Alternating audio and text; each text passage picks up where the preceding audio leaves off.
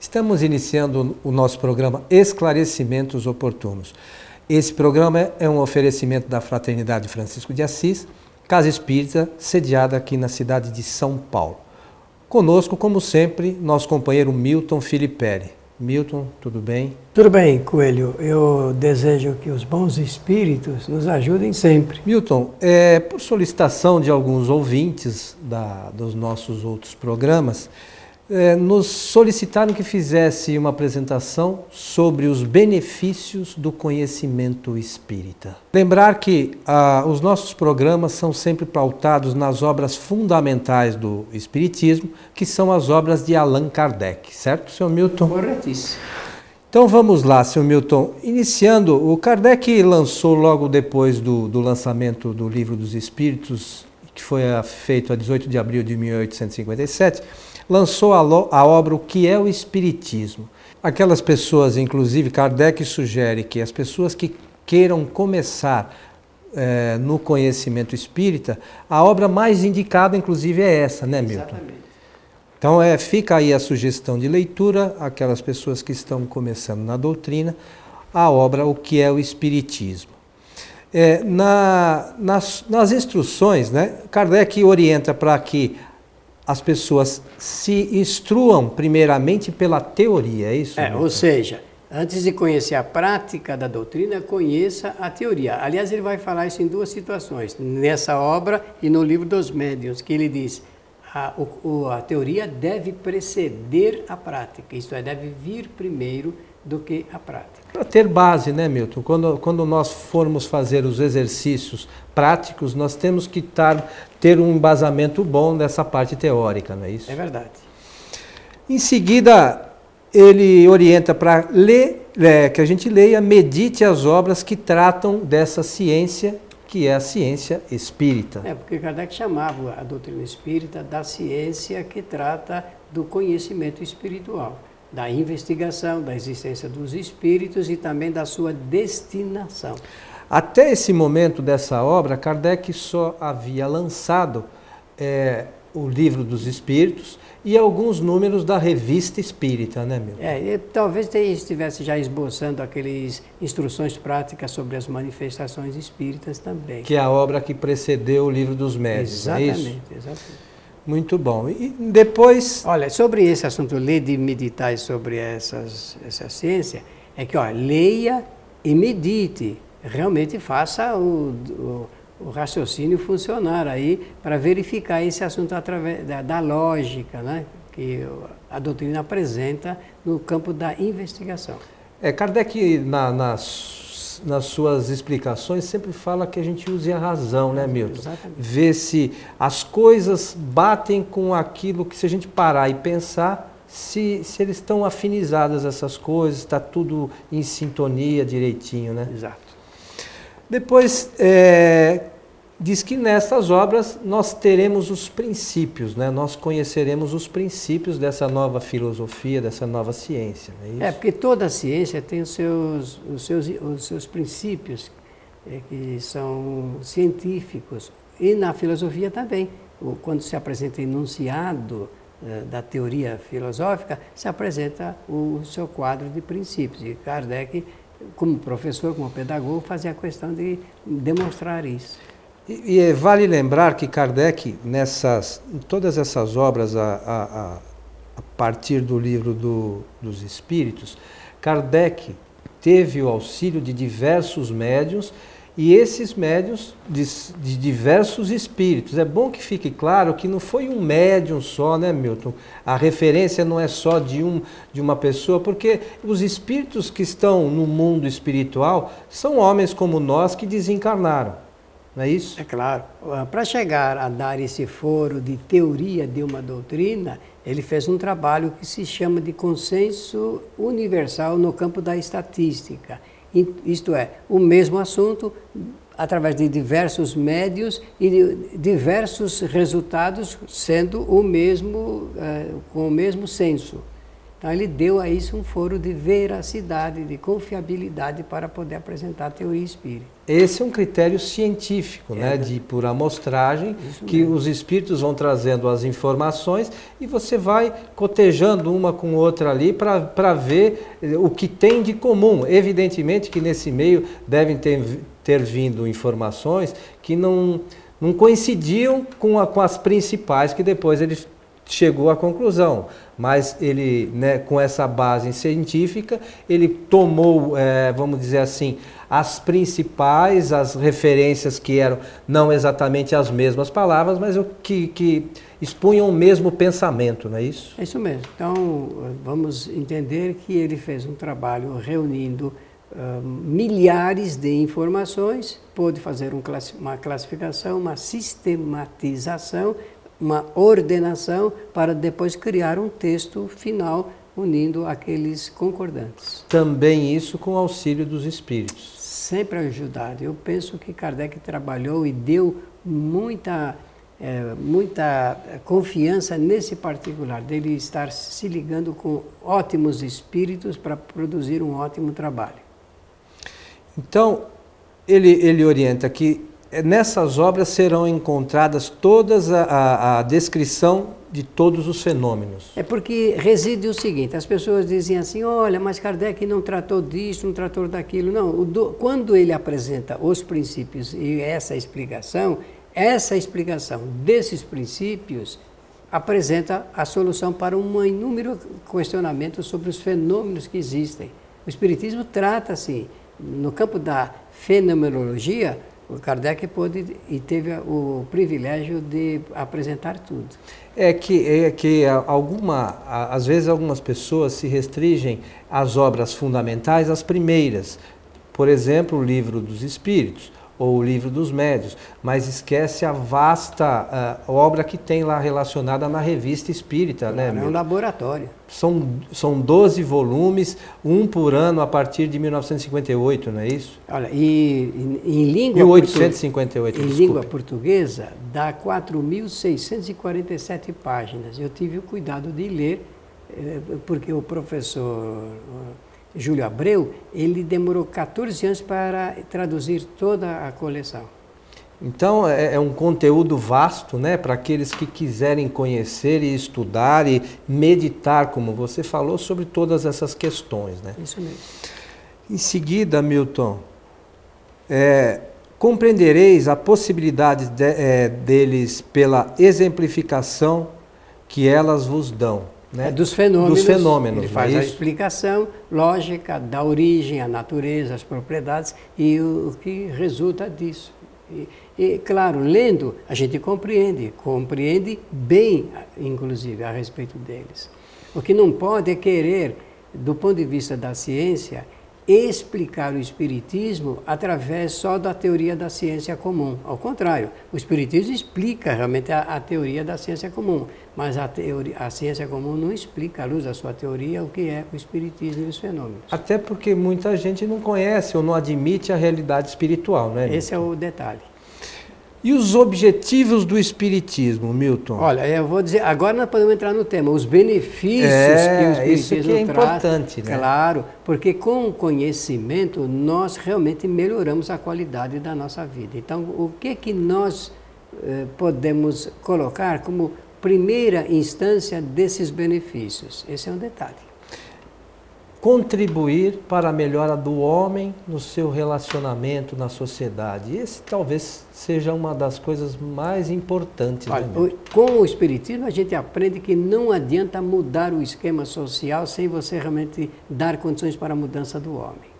A qualidade do, da intelectualidade e, e do, do, do, aspecto ético e moral do, do indivíduo deve vir primeiro não há como nós modificarmos a vida social mudando o esquema eh, social apenas. A sociedade, ela é resultado do que são os indivíduos. E os homens precisam mudar para fazer uma nova sociedade para que isso vamos continuar durante muito tempo tentando alterar o esquema social sem entender e melhorar a qualidade do homem. Nós falamos um pouco, o Espiritismo traz a informação do que hoje o planeta Terra é um planeta de provas e expiações. E no futuro, quando houver essa mudança dos homens, nós passaremos a um planeta de regeneração, não é isso? Não que nesse planeta todo mundo vai ser bom, não é nada disso, né? Vai ter só santo, não é bem assim, não, né, não, não, não, é, é, que é, acho que a visão global né, da, da, das pessoas vai estar tá mais voltada para o bem do que hoje, né? Mais ou menos isso. É, e esse aí é, o, é o momento, será um momento histórico muito interessante, porque nós mudaremos do ponto de vista ético, eu vou repetir porque isso é importante, ético e moral em favor do bem, em favor do bem. Então é nós teremos menos menos egoísmo, menos vaidade, ciúme, inveja, ódio, sentimento de vingança. Isso vai diminuir com certeza. E aquele que está um pouquinho mais avançado do que os outros vai pensar mais em auxiliar esses outros para que eles possam vir atrás e crescer também junto, né, Milton? Por que, que nós somos ajudados por Jesus de Nazaré? Porque ele avançou na escala evolutiva e retorna, retornou para ajudar uma grande coletividade, que somos nós. Então, por isso da importância, como você falou no início, do de conhecer as bases da doutrina, é, essas orientações trazidas pelos espíritos através de Kardec, para isso estar tá bem sólido no nosso conhecimento e a gente poder trabalhar isso na nossa vida. Né? Posso dar um exemplo? Por favor. Por que sofremos? Eu tenho que conhecer qual é a proposta teórica do Espiritismo para explicar o sofrimento. Quais são as causas do sofrimento? As origens do sofrimento. Se eu entender bem isto, fica fácil compreender como se desenvolve a ajuda dos próprios espíritos em relação às nossas necessidades. Interessante, né? Então nós temos que fazer a nossa parte. Não adianta a gente esperar que Com ninguém certeza. faça nada por nós, que não vai acontecer. Cada um né? deverá aprender por si só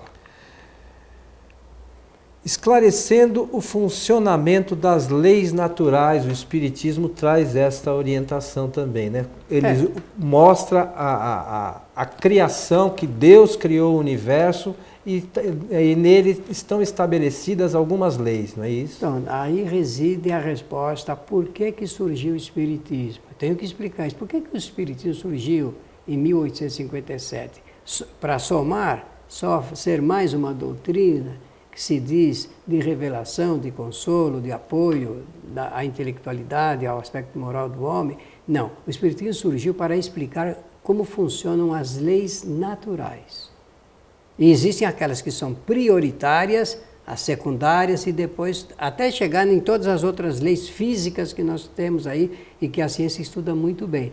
Mas esse assunto ligado com as leis naturais prioritárias, a ciência ainda não estuda a lei da imortalidade, de evolução, reencarnação, livre-arbítrio, causa e efeito, só a doutrina espírita apresenta assim a, as necessidades nossas do ponto de vista intelectual.